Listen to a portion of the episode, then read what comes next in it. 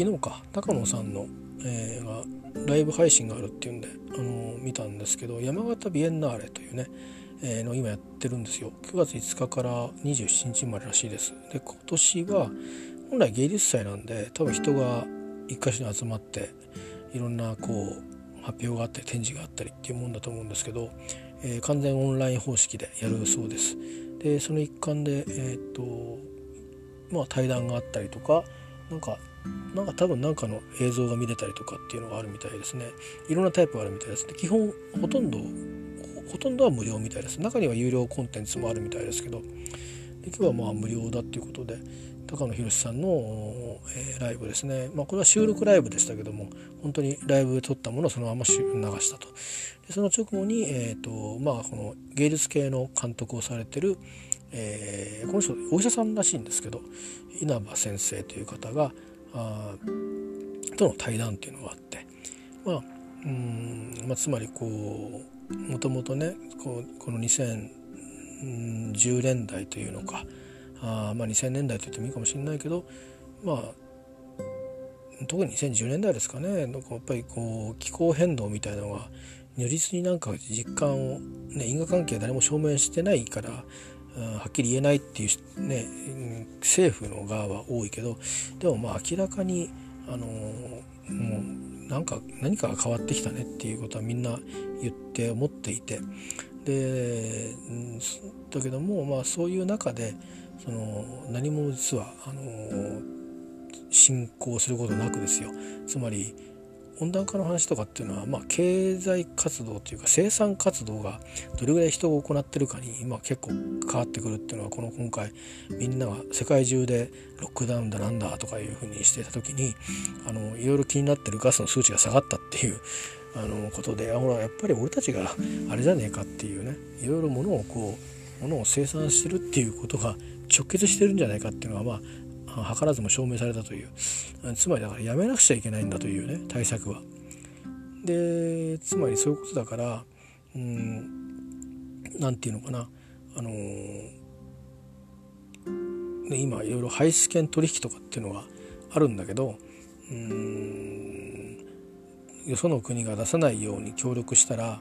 あの自分たちはその分出してもいいみたいななんかオフセットされるっていう相殺されるみたいな感じのやつがあったりとかもするんだけどそれって結局出すわけだよね。その国が出さないようにするって言ってこれ以上増えないようにするっつってるようにするってことだけどその国もともと出す気がなかったらあんまり意味がないわけだよね。うん、だからあの今までのやつを維持するっていうことなんだけど減らすことには寄与しないわけだ。だそういうような仕掛けなんだけどまあまあそれでもまあないよりはマシっていうことなんだけどそれですらアメリカは離脱するとかいう国もあるわけだ。っていう中でまああのなんだ止めてみたら減るんじゃないかっていう、うん、京都議定書がなんとか言ってるけど何日かあのつまり何日かやめたらそれですいいんじゃないのっていうのね1年間のうちに1ヶ月でやめるっていうふうにしてそれを積み重ねていけばあの今までよりか12分の1は毎年減ってくので、その翌年にその翌月以降にその分作るとかっていうふうにしなければいけるんじゃないねなんか達成できるんじゃないのっていう、あのー、ことでしょう。だって日本みたいな、あのー、とこだったらうん結局もうこれ以上削りようがないよっていう他の国だったらまだまだいろんな手を入れて、えー、その生産で出てる無駄な、あの温暖化温暖化効果ガスを減らすよういうところがあるんだけどもう設備もいろいろ入れ替えて、えー、仕事のやり方も変えて出ないようにね省エネっていう観点でそういうのを進めてきたからまあ今ちょっとあの火力に頼ってるからね今はちょっと発電で少し多分 CO2 増えてると思うけどでももう、ね、原子力の問題があったから。だからあのー、でも核も同じでね原子力は今高コストだからしょうがない。やめようっていうかあんまり市場取引でも、ね、使われたくなってる高いからっていうんでで結局自然エネルギーになってるっていうのは別に彼らがあの思想的に倫理的にからそっちの方がいいって言ってるわけじゃなくてうんコストが見合うからそっちを選ぶっていう側面もあって後押ししてんだよね。うん、だからそれもコストが見合うまでには多分それなりのやっぱり試行錯誤があったし大規模に一気に作るっていうことをしてるからそうなってるわけですよね。で日本の場合は、まあ、そういう特別な補助する期間が終わってしまったせいもあって、えー、まあ、みんなこぞってなんか太陽光発電をやったんだけど、うん、あのそもそもなんかねあの送電できないから買い取りませんっていう、うん、した電力会社もできちゃったりとかそれからねもう固定のいくらで買い取るっていうっていうのが終わったのかな。だから、うん、だもうやめたみたいになっちゃったりなんかしてなんかあの2011年からいろいろやってきたことのあのやろうとしたことがなんか実るのか実られないのかっていう感じで止まってしまっていているっていうねこともあって、うん、まあまあまあいいんですけど、まあ、そういうのもある中でつまり、まあ、大きく特にあの各国ともあまり生活様式を、まあ、変えないできたんですよね。ま、将来2050年にはっていう今じゃなくて2050年にはにはっていう少し余裕を持ったそれでもあのその問題にするとそんなに時間のある話じゃないんだけど、まあ、でも普通の人間の人生からするとゆったりした計画ですよね。でまあそういうわけだから何も世界中何も変わってない暮らしは。うん、で考えてる人だけは自分の生活を変えてるだけどあの私もそうですけど、うん、社会の、まあ、なんかこう歯車みたいなものに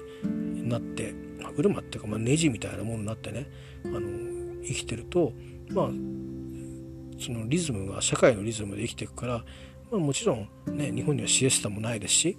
うん、そういうカルチャーないしもともと勤勉な、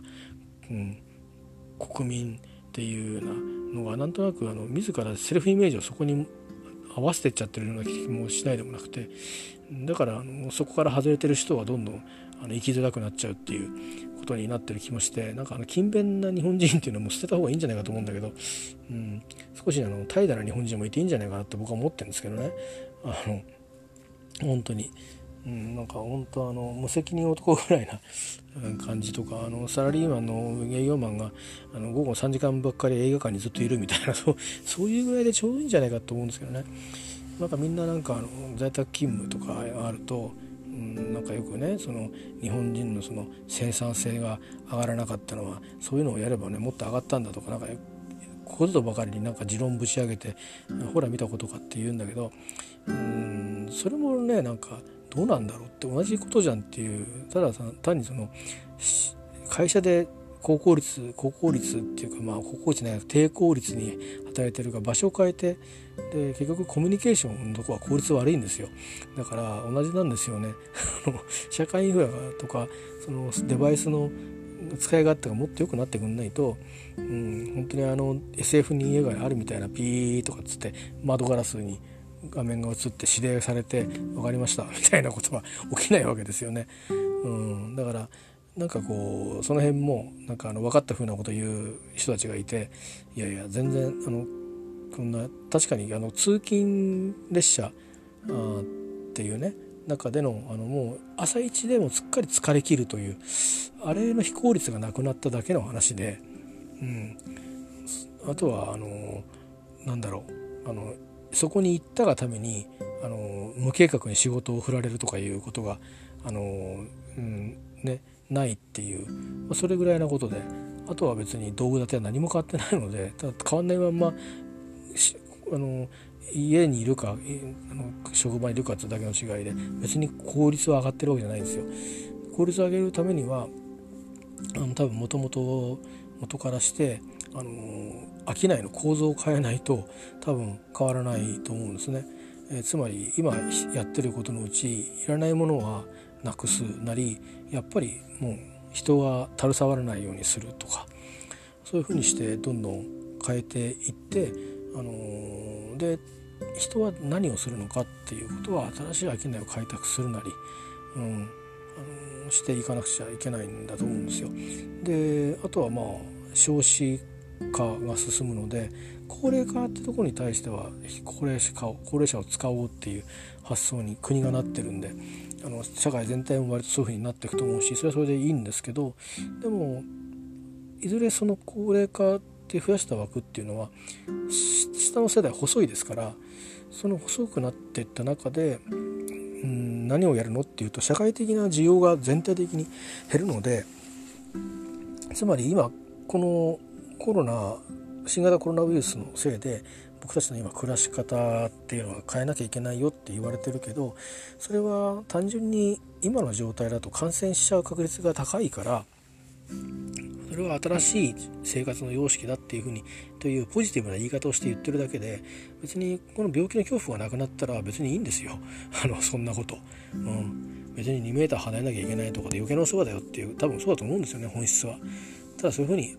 いうふうに言わないとなんか息苦しくなっちゃうから僕らの考え方を変えましょうってするんだけどでも現実無理じゃないですか。あの今だって電車乗ったら都市部は特に満員電車もほどはひどくないけどやっぱりねあのいろんな45月の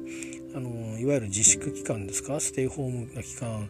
が日本の場合は終わってでいろいろ県間移動してもいいですよってなってからもうねもう普通ですよ、うん、いっぱい人は、うん、だからこの状態でねマスクしててもだって花粉症の時期はみんな、ま、みんなマスクするからさ日本人って多くは、うん、だからしてる人はしてるからまあ、みんながしてるかどうかっつうぐらいだけのことでね、うん、割とこの辺に暮らしてるとスギ花粉飛んでくるエリアだから都市部は。そうするとみんな花粉症の人多くなるんですよ。あの何十年も浴びてると発症するから、ね、そうすると、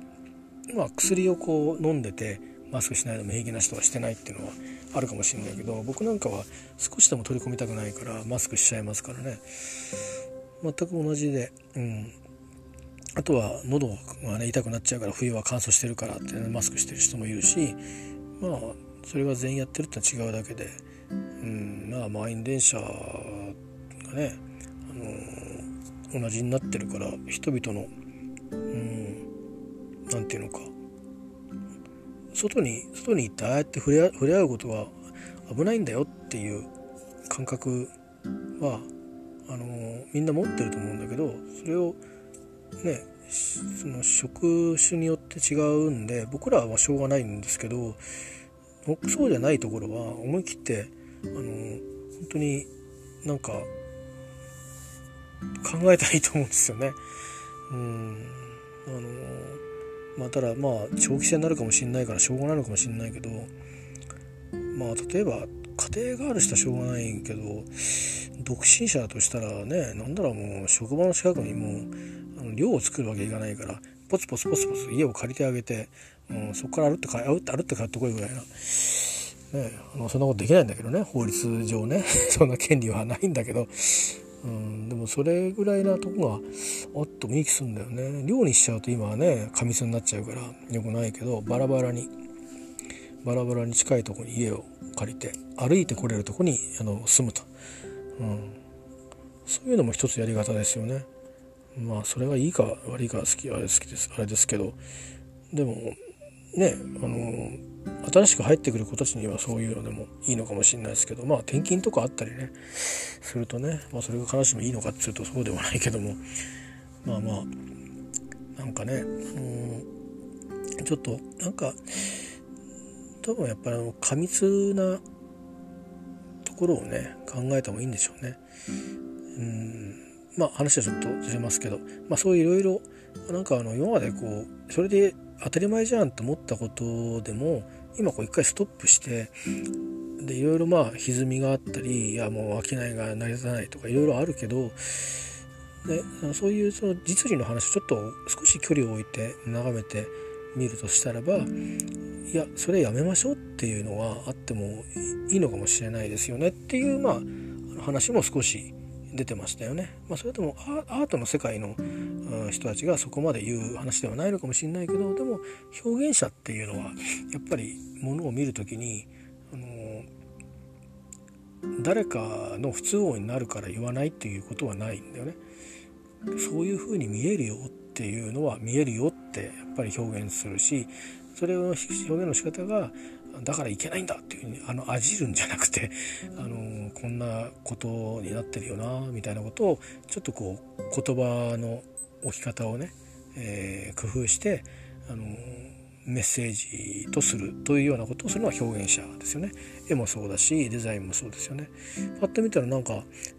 単なるうん魚の絵に見えるんだけどいやこの魚はちょっとおかしいなとかね。例えばそういうことですよ。うん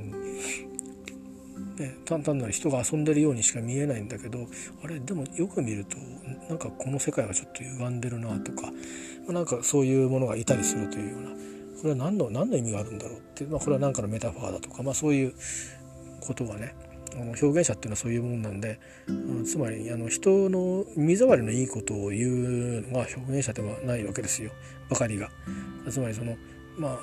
アイドルグループみたいなとか人気のある何か集団とかって言いますよね。パフォーマーとか。あれはあれでいいんですよ。あれはあれでよくて、まあ、人々になんかこう元気を与えるみたいなね、うん、感じ。うん、なんか熱狂的に、うんまあ、現代版イエス・キリストみたいな、まあ、感じかもしれないけど。あの、まあ、キリスト教の人はごやちゃうかもしれないけど、まあ、それぐらいなんか日本人にとってはそういうもんですよ。お祭り好きな国民なんで「うん、いいよねあれは」とか言ってね。とか「なんか最近あれ入るらしいよ」とか「私はあのあの役者好きだね」っていうそういうのと同じような感覚で張に人生の張りになってるっていうのはそれはそれでいいと思うし、うん、いろいろな人がいていいんだけど基本的にでも表現っていうのはあの古典的なものは最初はそのなんか写実から始まってるんでしょうけど、まあ、近代現代の表現っていうのはまあ中にはやっぱりうんと特にまあ現代に入ってからでしょうかね。やっぱりあのアンチテーゼだったりあの抵抗だったりそういったものの手段になってるところもやっぱ大きくあるしあのいろんな、まあ、歌でもそうですし人々の、気持ちをこう動かしていったあるいはみんなそう思ってるのを結集してそして、えー、強大な権力に対峙していったっていう歴史がたくさんあのあるわけですよね。それ私たちよその国のことだけどもあのシェアされてるし、えー、結局そのヒーローたちは強大に倒れるわけじゃないですか。だから全然ハッピーエンドじゃないんですよね。で今でもブラック・ライブズ・マターなんて言って、えー、いうそういうことを世界的ムーブメントを起こしてない限り起こさない限りっていうか起こす起こらないといけないような状況であるってことはあの公民権運動は何だったんだっていう、うん、ことが僕らからするとちょっと頭がクラクラっとするぐらいえ？っていうことになるんですけど、うん、実はそうやってねなんかあの映像だけずっと見てると事件の映像ばっかり見るからなんか確かに屈強なねなんかっていう感じに勝手な思い込みするけど実はなんかあってトラブルがあっていや私はこういうことでこうしてませんからみたいな言い訳をして流れてきたんですっていうあの青年たちの話を、えー、この間ね読みましたけど記事で。そうなのかと思うとそれもなあと思いますよね。あの区別があるってことですよね。それってアパルトヘイトと何が違うんだっけっていううーんねとか白豪主義とか,、まあ、なんかそういうのと何が違うんだっけっていう同じじゃんっていう感じですよね。だからなんか騙されてたのかなって僕はなんかちょっと思ってて。黒人の差別みたいなのがあるのは時々問題にはなってたんですけどなんかこれってカースト制度と同じじゃねえかっていううんなんか随分だなと思いますよね。なんかね勝手に連れてきといてっていう。いやもともとはまあイギリスが売り物にしたからいけないんじゃねえかと思ってんだけど、まあ、なんかちょっとねそうイギリスの好きな国ですけど、まあ、香港についてもそうですけどなんかねこうやりっぱなしにしちゃうと 悪い癖ですよねあの国ね。うんまあ、一気に衰退しちゃったからしょうがないんでしょうけどね。一気に広がって一気に衰退しちゃうとまああのすいませんごめんなさい。もううち貧乏だから何もできませんっていうことに なっちゃうんでしょうけどね。うん。まあ本当にそう思いますよね。なんかね。うん。まあまあちょっと話があの変わりましたけどまあねあのであのまあそういう意識の問題として、うん、今ほらあのだから僕もちょっとあれなんですけど45月みたいな生活をしないと結果的にはいけない結論的には状況になっているんですということで、ね、なんかみんながそろそろね、あのー、ライブやっていこうかと。お客さんそんな入らないけど赤字かもしんないけどやろうって言ってる人たちがいてその中にもし好きなミュージシャンがいたら僕は本当は行きたいんですよ。ねうんそう思いますよね。で別に満杯に観客入れるってんじゃないですから半分以下でやるって言ってるんだから大丈夫でしょうって思うんだけどでそういうのはうんあの保証されてないよねというような感じで、えー、あのかなり直接的にダメよねっていう判断としてあなたがしたらするのは自由だけど、うん、知らないよっていう そういう感じでそしたら行かないよね、うん、だからそういう感じになったわけですよ。で同時に、うんあのね、もし病気にかかっても差別はいけませんっていうのも一緒に言ってるんですよね。だからあのなんていうのかな頭をこう頭をこう撫でながらあの下半身であの股間分股間を蹴り蹴り上げてるみたいな なんかそんなようなことされてるような状況に今気分としてなっててどうして日本人ってこうなるんだろうって思ってるんですね僕ね。日本の社会なのかな？社会ってこともないのかな？なんかそういうあのー、うんことになっちゃうのかなと思いますよ。あのなんかもっと言い方がね、あのあるだろうなと思っていやもちろん、あのそういうちゃんとあるんですよ。文章とかいろいろ。私たちの使命みたいな。それはそれであるんですけどじゃ普段からそういうふうに僕らに言ってるっていうことですよ。つまり医療従事者の方々みたいに本当に待ったなしでなんだかわからない患者が毎晩運ばれてくる。でそれを担当する人がいる、ね、かつその人たちが入院して、えー、一体何だかわからない経過をたどる人たちがいる中にも対応していくという。ね、でそれは別にどんな病気だって常に感染するっていうリスクはあるわけだしそれから急に暴れ出すとかっていうことが急にいなくなるってこともあるし体調が急変しちゃうとかえドクターからそんなことは聞いてなかったのにとかもあればそれから医療ミスをする危険性だって常にあってそういうのと隣り合わせでたくさんの患者を少ない人数見てるんだとかっていう病院だってあるでしょうね経営の問題で。まあ、とにかくそんな中でも、まあ、まあ社会的使命みたいなものとかをちゃんとあの理解して働いてるっていうだから尊いんじゃないですか。で僕たちも常日頃そういうふうに教育されてればねそういう意味で本当に真にそういう社会的使命があるんだっていうことをあの教育された上でだからこそとここは一つね、うん、あの辛抱してあの社会に貢献しようというようなメッセージがあればあのいろんなそのことっていうのはそうかとこれは意義深いことなんだなというふうにストンと落ちるんだと思うんですけどあのだんだんあのいろんな状況が悪くなってくるとねあのなんか本土決戦みたいな世界に トーンがなってくるんですね。なんか、うん、腰がいりません勝つまだみたいな状況になってくるっていうところをなんとなく僕はあのこれでもアマチュアですけどあのかつて表現者であったことがあるのであのそういう感覚はまだ枯れてないんですねだからすごく違和感があってこの人たちは私たちを愛してくれてるのかそれとも道具だ道具だと思ってるんだろうかっていうふうな感じがすごくするんですよ。うん、あのなんていうかうんまあぶっちゃけて言えばリソースですからあの別に道具だとしか思ってないと思うんですけどでもうんそうじゃないよねっていう中で本当はいろんなことが今まで行われてきたんですけどいざこう緊急なことが起きるとあのそういうのが見えてくるっていうのはなんかその寂しい気がしますよね。うん別に言われりゃやらない方がいいよって言われたらやんないですよそんなものは、ね、だって生活もかかってるんだし。うんだけど、あの人間だから中には言うこと聞かないでやるやつもいるわけですよ。でそういう人たちと一緒に仕事をするしてるかもしれないっていう状況で働くとなるとねあのまあ素直に言うこと聞く人の確率を上げる方が大事なんであの叱りつける割合が多いんですよね。あのなぜ私たちがあのこういうことに非常に注意しなきゃいけないのかっていうことがすごくさらっと終わるんですよ。お題あのお題目しちゃいけないな。えっとさらっとでそれ多分響かないそれだけじゃ全然。で僕はそのいろいろいろんなことが他のことでこういう人を決めなきゃいけないとかいうとこで、えー、いやこれ来れない時は来れないでしょうっていう話をしたりいろいろしてきたんですよ。でいろんな人とぶつかってきてでその中であの言われたのは、まあ、僕たちはあのこういう会社なんだと。うん、国からそういうふうなあの使命を与えられてるんでしょうがないんだっていう話になってああそうなんですねと。ん、ででも僕たちは何でですかねっていう、うん、いや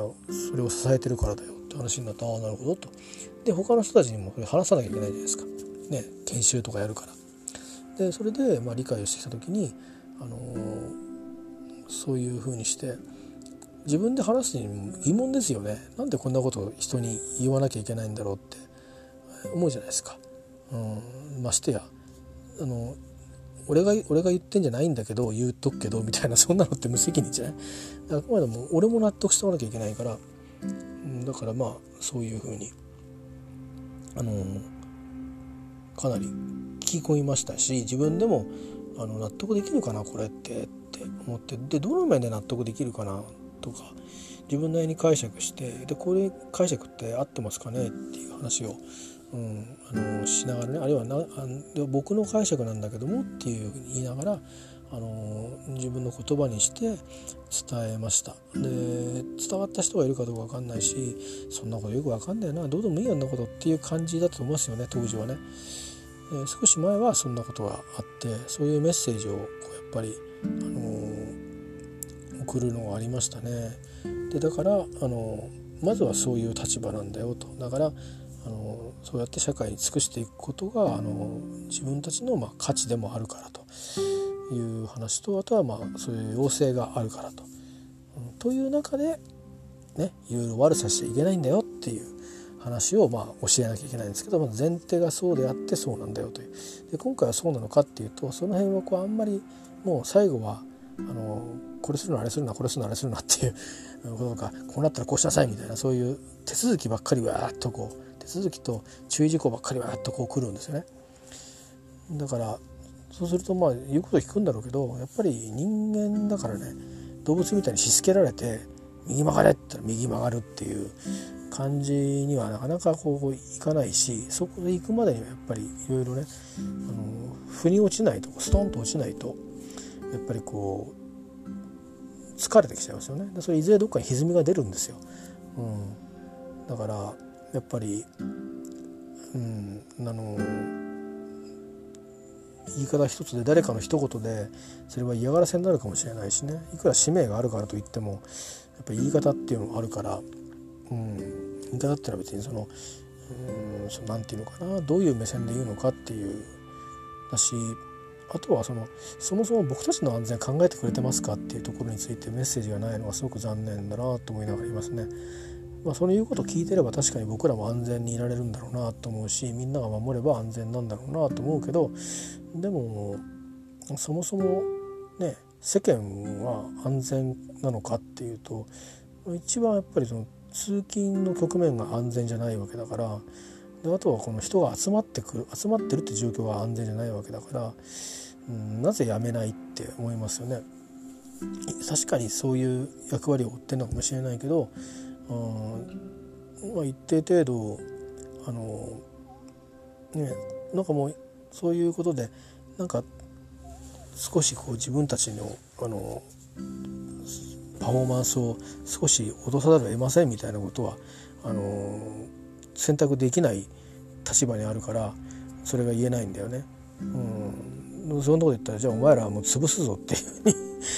言われちゃったらそれっきりになっちゃうから。まあだからうん、そういうことになってるという非常になんかねあのいびつな感じですよ。なんか本当あのドラマの半沢直樹みたいなね。あのねなんかあの親会社と子会社とみたいななんかね。なんかそういうねあの世界がねありますよね、うん、子会社の何番目にいいとこだみたいな そういうね、うん、どうなんでしょうね。なんか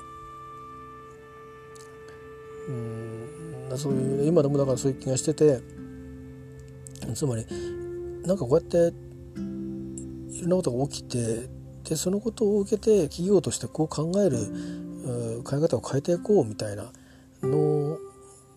っていうのはなんか政府が言う新しい生活っていうのを参照しつつとかっていう言うんだけどあれをそんなに別にレクチャーされたりしてないからさ分かんないよねあれ。うん、分かんないし現実の社会がそれに適合した作りになってないじゃないですか。ね、だって、うん、いろんなお店に行ったって駅の構造だって、ね、通路にしたって別にそれ用に広くなってるわけじゃないし昔よりか広いですよね車椅子の人が通れるようにとかあのいろいろあの運ぶ時にとかなんとかって広くはなってるけどでも多くのところはそんな作りになってないわけじゃないですか地下街にしたって何にしたって。うん、で地下街の換気ってどんなもんなんだとかっていうのもあるしでそれはだからそういうとこには行かないようにと人混みには行かないようにっていうので全部ぶち消されちゃうっていう分かんないですよね。あの条件が入れ子入れ子になってるからねいろんな条件が。あのすごく細かい条件と、まあ、この一言言ったら全部あのほとんど塗りつぶされちゃうような「いやダメダメダメだ」っていう。うんだから非常にね難しいですよね。うん、で一方でね GoTo トラベルキャンペーンっていうのは実はね東京以外はあの有効になっててまあ別にそうじゃなくたって別に県間移動はしたってあの別にあの法律的には何の問題もないんだけど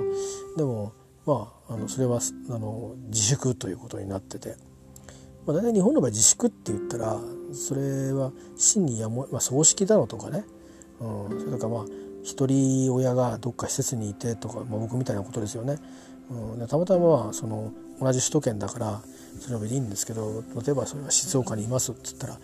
県間移動になるからね。でもそれはしょうがないので行きます行きましたっていうだけのことで、うん、だけどまあそれも僕は行く行くでね高齢者がいっぱいいるとこだからあのかなり注意していくはずだしおそらくその施設は受けれないと思うんですよねよほどの時だけしか。例えば亡くなりそうですとか、うん、病院に運びましたんでみたいな そういうことの局面でしか僕は見解はしないと思うので行くのは病院なんだろうなとかって思うんですけど、まあ、そういうこと以外はま自粛なんですよ。ね、うん、だからあのよくやってニュースとかで、ね、どっかに旅行に行って、うん、繁華街でわーなんつってやったっていう人がいるっていうとあのななんか別世界の出来事のような気がしますよね。今でも僕はステイホームですからね基本。えー、あの在宅勤務の時もあのー、あの時変わってないですよ全然だから医者とかそういう時だけしか行ってないですね。でまあだからそういうような発想も同じなんですけど、まあ、今日はあのその山形ビエンナーレでね言ってたことの一つが今途中言ったのは全部僕が話したことですから。であのまあドイツのそのまあ政権のねその大臣だったのか誰かがその芸術とかっていうものはねこれはもう、あの生きていく上で欠かせないものであるとむしろその生きていくことを支えているということを言ってそしてその芸術家たちのあの保証をしたんですよね。でそれはその中に日本人もいてあの申請から2日後に60万円振り込まれてきたと約60万日本円にして。でそんなようなことがあるわけですよね。日本はあの困ってるとこだけ30万みたいな話が最近はあってで、まあ、結果的にね全全員10万円みたいになりましたけど、うん、それにしても10万円なわけでしょ？でまあ、僕はまあ仕事を失ってないから10万円、うん、それはありがたいかもしれないし、まあ、辞退しませんでしたけど、うん、だけど仕事なくなってる人にとってみたら10万じゃっていうことだと思うんですよね。うん、で、まあ、それは今いろいろ相談すれば多少いろいろ制度が地方自治体によってはあるそうなんでいろいろ活用するといいと思うしいろいろ相談するといろんなローン待ってくれたりとかなんかあるらしいんで、まあ、活用するべきだと思うんですけどでもまあお店やってる人たちからするとね協力金の桁が違うもんね。うん、協力金に月20万とかね俺200万出すんならまだわかるけど20万じゃなと思いますよね。だから従業員に給料申し訳ない払えないけどってそこを持ってるだけで引っかかるコストがあるからねだから家賃どうすんだとかっていうふうにして家賃を見てあげようっていう、まあ、地方自治体もあるっちゃあるんだけどそれはもう地方自治体の体力次第だから非常に難しいですよねだから国が動かなきゃダメなんだと思うんだよね。でそのためのやっぱり仕掛けがそのロックダウンをする国と比べてどうなってるのかっていうのをちょっとこう見てあげる必要があるんじゃないかなって思いますけどね。まあ必ずしもあの正確に実態を把握してませんけどニュース等で伝え聞くところによるとイギリスなんかはまああのしばら何ヶ月間って縛りはあったみたいですけどあの、まあ、通常もらっている、まあ、なんか多分残業代含まないんでしょうけどもあの収入のね8割保証するみたいな制度があってそれでロックダウンしてると、まあ、仕事に行かなくていいというか行けないからねロックダウンだから。多分まあ警官とかはロックダウンはなかったでしょうけど政府機関は、えー、と医療医療機関の人たちはね。うんまあだからそういうこととかなんか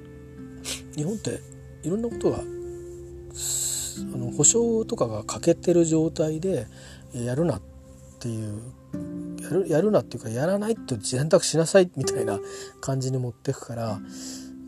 この制度を変えないと多分うん次に他の感染者が来た時にどうなのかなって思うしあとはそのもともとねこういう時に不要不急なものとかっていう言い方をしちゃうじゃないですか。でうん実際にはね例えばエンターテインメントとかっていうのをあの要はあのちょっと言葉悪いんですけどまあうんなんかアイドルみたいな人たちとかねあのなんかそういうものとかあるいはなんかまあ試合でもいいですわなんかそれなくてもいいよねっていうところから始めちゃえられるとなくても生きていけるよねっていうその命奪われないよねっていうところから議論が始まる国なんだなっていうところがあのうんっていうふうに思うわけですよね。うん現場の人たちは実は僕らのこの演者の以外にも後ろにたくさんスタッフがいてその人たちが仕事があるんだと。その人たちはそれをなりわいにして生きてるんだと。だからあのそれは不要不急だからっていうふうにレッテル貼られちゃうと、うん、困るんだっていう現実的な話が出ちゃうんだけど本当はそもそもあの、まあ、表現なるものがどれほどその人々の生活と密接なのかと。いうことをどうその哲学的に解決するかということだと思うんですよね。で昔はまあこうエンターテインメントじゃない人も祭りなんかも今年は中止になってますよね。でも祭りって本来あのもうやんなきゃいけなかったものでだから中止っていうことになるのはまあ現代的な判断で本来はあれはあの何かあのきちっと言われがあって神様に捧げるとか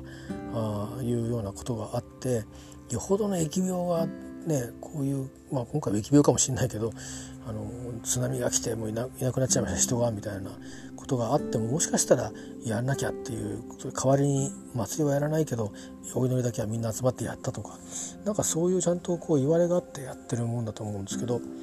で元はまあそういうところからエンターテインメントと始まってる日本の場合にはね、えー、多いし多くの場合多分そういうものだと思うんですよね。あの何かを鎮魂したりいやなんか悪い場合病がやってるからかってもみんなでこうやって祭りやってこうパッとこう、ね、元気になってやるやろうとかそういううん何かこう癒しだったり元気をつけたりっていうので密接にこう人間の暮らしの中にあのあったものでましてやそのそれを楽しみに1年計画していくみたいな刻んでいくみたいな、ね、それで収穫があってで今年は結構予定通り取れたなとかいうのがあって祭りがあってよしじゃあまたもう1年っていう、まあ、そういうようなあの人生の暦の中にこうみんなが一緒に眺めてた風景だと思うんですよ。で多分たかだかこの戦後の世界になってからそれが置き換わってっちゃったっていうだけでで多分と都市圏だけですか？都市部だけじゃないですかね。都市部でも有名な祭り残ってるじゃないですか。それがどんどんなんかエンターテインメント化エンターテインメントが遊なんていうかなあの行行事でって催し物的になっちゃってるなっちゃったからあのそう思うだけで。でも元からそれをやってる人たちはねあの外からみこし担ぎたいから来るっていう人たちじゃなくてもともと浅草なら浅草にいてあの三社祭りやってたんだっていう人たちは別にそういうつもりじゃないと思うんですよ。これはもう俺たちはずっと伝統を守ってるんだっていうことでね。伝統を守るってところにその俺たちは生きて生きてるんだっていう俺たちはこの土地に生きてるんだっていう確認をしてるわけで。そういうこともあるんですよね。だからうんまさにそのいろんな意味であの例えば詩を朗読することだってね不要不急なんでしょうかということじゃない？うん。ね、だそんな言い方するからそのどこまでがその用用で急なんだっていうとそんなに人生急がなきゃいけないものなんてないですよね。言ってみたら、うん、だって今あれでしょ？そのいろんなダイエットとかなんとかっつって物が食えないっていう人がいる一方であの痩せたいっていう人は、まあ、俺も痩せなきゃいけないんだけど ね、あの太りすぎだから。でもあのもう十分別にそういう意味ではなんかあの数値的なねあの医学的な数値からしたら全然問題ないのにいや30キロ台になりたいですみたいな人がいたりしちゃうと。でそういうのであのそういうふうになりたいわけじゃなくてなんかやっぱりこうそういうプレッシャーを感じて拒食症になっちゃったみたいな女優さんの告白とかいっぱいあるじゃないですか。でそういうのがあるにもかかわらず、えー、まだうんいや30キロぐらいになりたいみたいなこと言ってなんかそのでそれはそういうことこそ本来はいやそれは自粛してくださいって言ってほしいんですけど、うん、でそれをまたよそれを良かれと思って称賛しちゃう人がいるからね、うん、でなんかそっちの方はすごくドライブがかかるんだけど、うん、だけどそれはそういう商売の人はいいと思うんですよ。あのうん、あの競争があって。あんまりよくはないと思うんだけど行き過ぎるとね隣の国みたいに自殺しちゃう人ができたりするから、ね、なんかちょっと失敗するとねもうダメだってなっちゃうっていうのはあるかもしれないけどそれもまたねどうなんだろうなと思うし引き際っていうのもあっていいと思うんでねなんかいつまでだって第一声いるわけないんだから誰だって、うん、だからなんかそういうとかうんなんかねあのちょっとこういろんなことがうんこういうね病に対するこう反反応っていうかあのこういうふうにするしかないなみたいなあのところっていうのが結局すぐには出てこないわけじゃないですか2点3点してああでもないこうでもないとかっつって起きてから考えるくせにあの決まってからはうるさいっていう あのお前ら何も考えてなかったじゃないかって俺なんか思うわけですよ。で周りの人は余計考えてるからああやってマスクの買い占めなんか起きてあのねみんなマスクこれ買うぞって分かってる人がいてだから国は本来だったら買い占めるんだったら国が買い占めりゃよかったんですよマスクを。配給すればよかったんですよね。うん、でそういう発想があのないんですよね。だからやっぱりやっぱり日本は戦争に負けるんだなって思いましたけどね。うん、平坦っていう考え方がないんですよね。ロジスティックのあの物量で勝んないとダメだっていうでそれは国がコントロールしないとこの国の人たちはほっとくとしくじるぞっていうのをまだ学習してないんだなっていうあの感じがねちょっとしてるんですけど、まあ、いずれにしても、まあ、脱線しましたけどそのアートっていうのが、まあ、そういう、まあ、原始的ないろんなものとかそのいろんなものをベースにしてるし個人的体験から言っても何かあった時にねあの音楽で支えられたとか、うん、あのね映画にで勇気づけられたとかなんかそういうことってあるし、まあ、読み聞かせなんかでもそうですよね。うんね絵本を読んでくれたりした母親に絵本を読んでもらったりしてで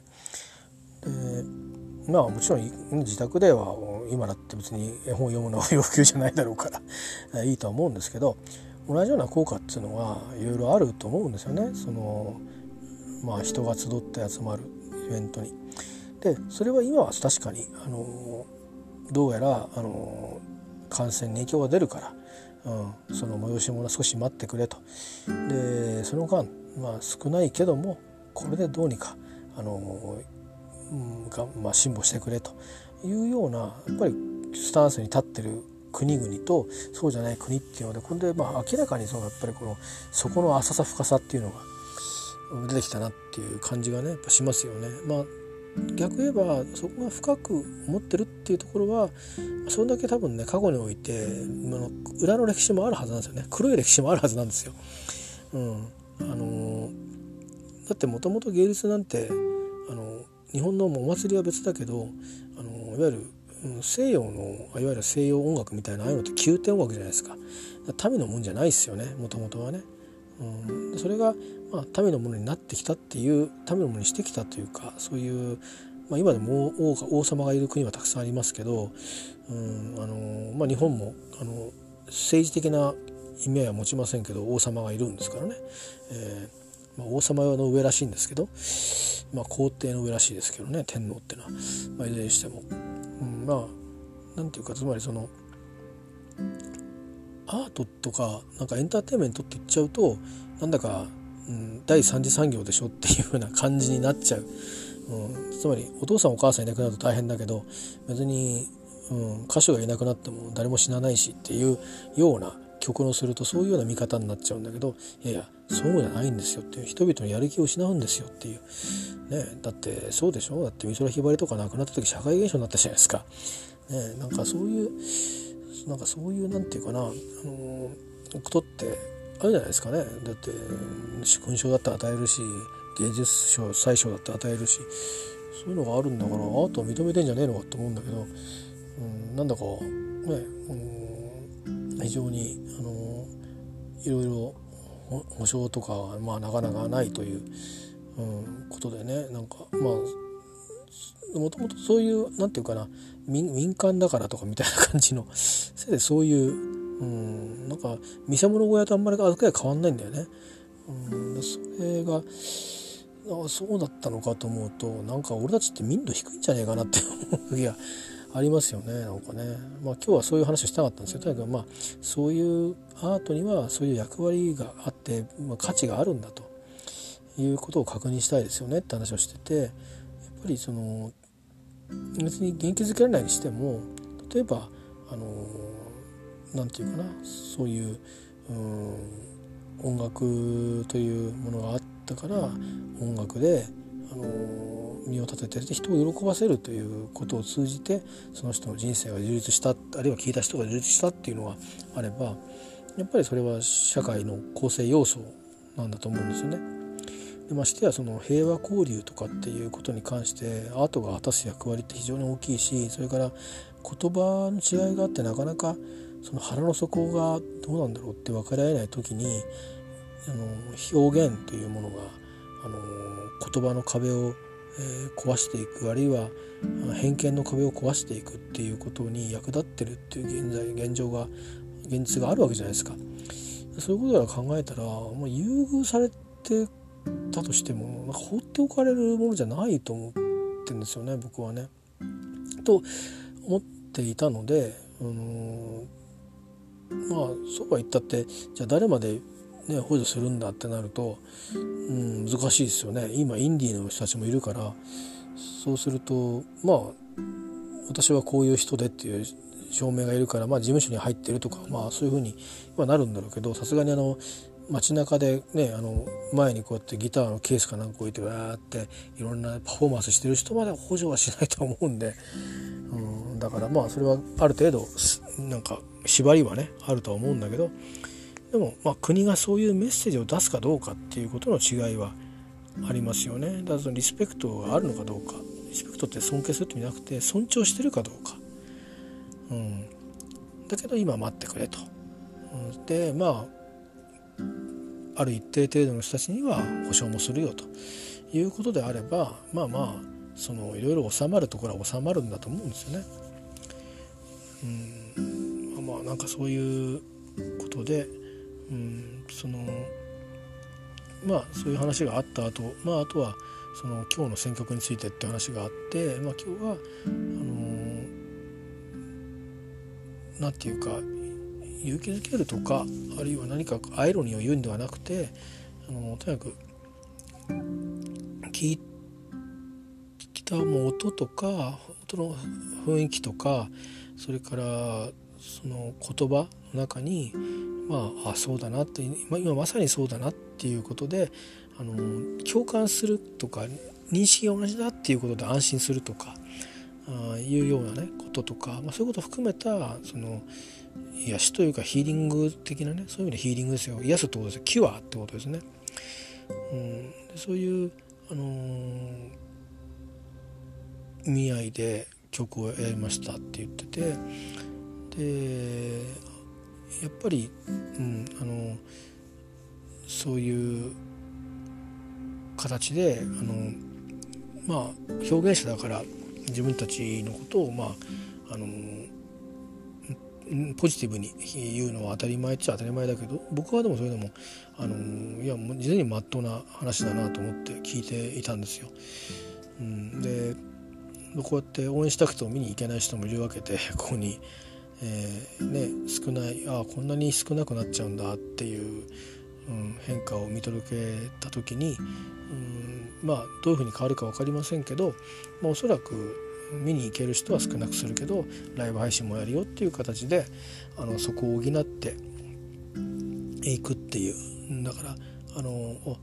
今回は生で見れるんだね。ラッキーみたいなそういう風に変わってってもいいと思うんですよね。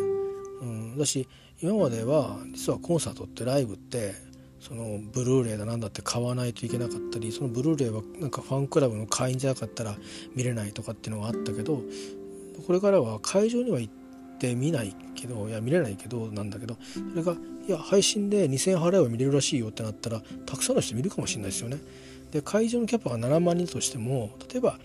ね、いろんな今も埼玉アリーナでもなんか球場でもいっぱいになっちゃう人がそれでもまだ行きたいっていう人がいるんだけどもうチケット完売ですってなったら例えば7万人なら7万人が入るっていうだけど本当は潜在的には30万人が見たいと思ってたらあと残りの十何万人とかにチケット売れるんだよね。うん、だからそういう意味で言うと実は商いの可能性って広がるっていうのもあるしまあまあそのやる側からすると別にネガティブな話ばっかりじゃなくてあの確かに熱みたいの熱量みたいなものっていうのは感じにくくなるけど、うんまあ、飽きないっていう意味ではねその発信力があれば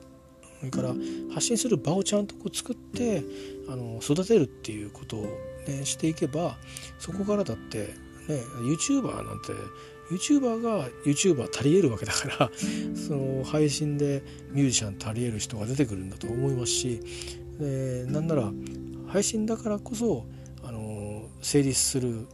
うん、アーティストも出てくるかもしれないですよね。それから配信だからこそ成立するアートが出てくるかもしれないですよね。僕はそんな気がするんですよ。ライブはライブねライブで見てる人もいるけどもあのこれは今回配信だけでありますみたいなものもあるかもしれないですよね。うん、なんかそういうような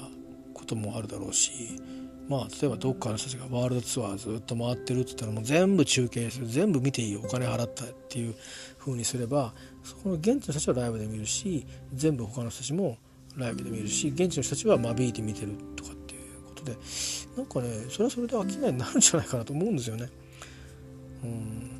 で今みんなライブで見たけどこいつをあのパッケージでも欲しかったら売るよっていうことになれば、まあ、二次収入も出るしまあ意外と好きな人は買うんじゃないですかね。私見るんじゃないですか。僕僕が見るぐらいですからね。別に無料じゃなくたってあこれ見たいと思ったら2,000円3,000円払って見てますから。だからそういう意味だとまあチケット買ったら6,000円とかするんだけどだけどそれキャパよりも多くの人が見れるっていうことをちょっと忘れちゃいけないと思うんですよね。特にあのでしかもステージを組むってことはそのステージを組む仕事もなくならないわけだからいいんじゃないだろうかなと思いますけどね。うん。あとはスモールなライブもできますよね。配信だけでお金を取っていいんだとなれば。今なんか YouTube とかだとなんか無料とかっていう感じなものが多いですけど、うん、まあ Zoom ライブみたいな感じであのお金を取ってっていう感じのね、うん、ものにしていけばそれも YouTube でやってもいいと思うんですけど、うん、あのなんか収益のあの立て方はありますよね。そのうち社会のいろんなそのインフラやもろもろが変わっていけばもっとまたライブで見てあの見に行けるとかっていうのもあの、できるだろうしあのまあ新しい感染症が出るまでの数年は普通に見れるかもしれないしね、あの2年か3年後か分からないけどそういうふうにしてあの今よりももしかしたら距離をねこのまま本当に2メーターを保つのかっていう議論はあるし、うん、ずっとマスクし続けるのかっていうのはあるけどある程度ねいろんな対策が進んだら前みたいにこうぎゅうぎゅうにいっぱい人を詰めるってことはしないかもしれないけど、うん、あの座席のレイアウトをちょっと変えて間に少し広めのスペースを入れるようにしてそこからそこからあの換気の換気口があるような設備にバーッと全部入れ替えるとかいうふうにねしたり、うん、でオールスタンディングのライブはそれはさすがになくすとかあるにしてもなんかみんなあの箱に入って スペースがあって動けない感じでね、うん、なんか動けないっていうか、まあ、つまりちゃんとちゃんとこうバミリじゃなくてこうちゃんとブースみたいになってて 立ってみてるっていう、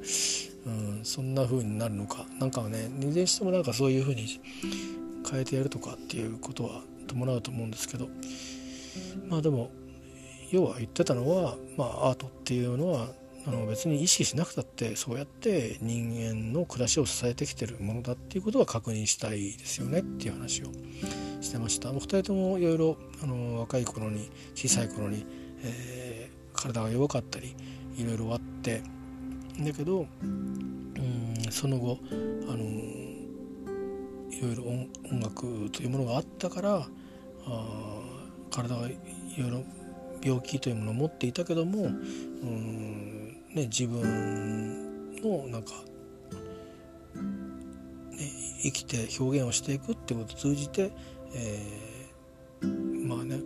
時間をこう自分のなんか居場所を作れたりあるいはその病客だった人もそのやっぱり音楽を聴いたり、えー、いろいろする中でやっぱり救われてきたっていうか勇気づけられてきてで考えてみれば今日があると。だから言ってみればやっぱりいろいろ言う、まあ、エンターテインメントでもアートでもいいんだけどもとにかく芸術と言われるものに類する、まあ、芸事でもいいですよね。とにかくはあの人が好きか好きないかは別としてやっぱり人には必要なんだと、うん、で人を支えてるんだという理解はあのねなんかやっぱりそういうふうにあってほしいですねっていう話で、まあ、まとまって、えー、終わったんですけどまあまあまあそうだなと。えーまあ、そのテーマに今一貫しててまあそれのそれに関わってまあ話がいろいろ出てきたんですけど今日は無料でねそんな話をされてましたけどいやもっとあのそういう話をみんながしてほしいし、うん、政治家とかはなんかこう浮世離れしちゃうところがあって政治家の人たちもなんか差別はいけないとか言うだけじゃなくてうん、なんかそういうのにもたしなみがあってほしいですよね。だフランスとかの、あのー、まあ、ヨーロッパヨーロッパでも特にフランスとかだとそういうのに何かしらそういうこう庶民からそのあのいわゆるアカデミックなものまであの芸術にねヨーロッパの人たちって親しみがこうあってとかたしなみがあってでそれで分かった上でいろんな世の中を眺めて見てるから日本のその政治家の人たちはなんか分かんないけどねうん、なんかそういうところがどうなのかなって思いますよね。まあ、うん、まあなんかねそのバイオリンとか,、うん、なんかああいうのだけが音楽だと思ってる人がいたりするのかしらみたいななんかちょっとこうねそんな風ななんかわかんないけどこう変なバイアスをかかってる人が多いような気もちょっとしたりするんでねうん、でも彼らオーケストラさえ救わないわけだからどうなってんのかなと思うしね、うん、どういうつもりなのかと思うよね本当。あのオリンピックなんかやる時にはねファンファーレとか吹くのはテープでいいやと思ってるんですかね。テープっていうか CD でいいやと思ってるんですかね。わかんないけど楽団がいなくなったらどうするつもりなんだろうね日本から。いなくなんねえやと思ってんのかね、うん、野生動物と同じで人間がどんどん侵食してっちゃったら保護しないといなくなっちゃうんだからね。うん。だからまあいろいろ考えてほしいなと思いますけど。まあそういうことで、えー、なんかダラダラと喋っちゃいましたけど、えー、とりあえず山形ビエンナーレ、えー、ちょっとチェックしてみてください。なんかいろんな気づきがあるかもしれないですね。僕も一つのプログラムしか見ていないので分かんないんですけど完全オンラインっていうね、あのー、芸術祭ちょっと面白いんじゃないかなと思うので是非チェックしてみてください。ちょっとほとんど関係ない話しましたけどね山形ビエンナーレを、えー、ちょっとだけ参加しましたっていう話でした。では。